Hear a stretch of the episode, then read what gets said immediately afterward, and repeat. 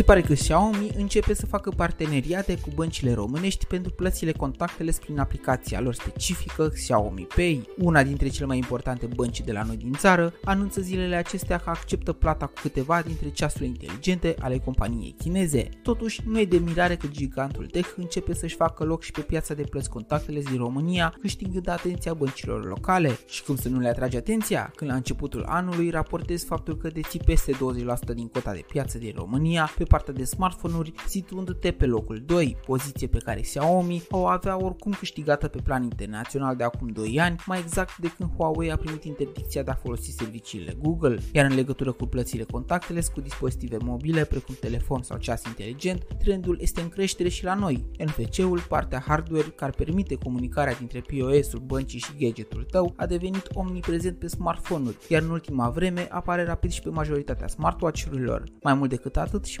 modernizarea sistemelor bancare digitale de la noi din țară au făcut ca opțiunea să funcționeze. Practic are loc cam așa. Aplicația dedicată telefonului creează din numărul cardului tău niște tokenuri, adică niște chei digitale pe care banca parteneră știe să le identifice ca fiind ale tale. Nu trebuie nici măcar net la toată operațiunea, majoritatea acestora fiind stocate într-un chip de siguranță și da, există siguranță pentru că fiind sub forma acestor tokenuri, informațiile tale bancare nu sunt vulnerabile față de un posibil atac cibernetic. Ai momentan în România trei opțiuni mai mari pentru a putea plăti în acest mod. Primele două sunt Apple Pay și Google Pay, iar a treia vine din partea unor bănci locale care și-au făcut propriile lor portofelii digitale. Se pare că cei de la Xiaomi fac și ei pași concreți în acest sens. Udamen sunt și personal am început de curând să folosesc plățile contactele cu telefonul și cu ceasul, dar pot să-ți mărturisesc că de atunci cardurile mele fizice nu prea au mai văzut lumina soarelui. Telefonul este oricum o extensie a mâinii mele, iar accesibilitatea ușoară vine la îndemână atunci când îl pot apropia de POS în cel mai scurt posibil. Și spun, nu este nevoie să-ți fie frică să folosești opțiunea dacă o ai disponibilă, pentru că până și eu recunosc am fost ajutat de doamnele de la alimentară de peste stradă. Hai băiețaș, apropie telefonul ăla odată că nu te mănâncă, se face coadă în spatele tău. Până data viitoare rămâneți cu bani în buzunar.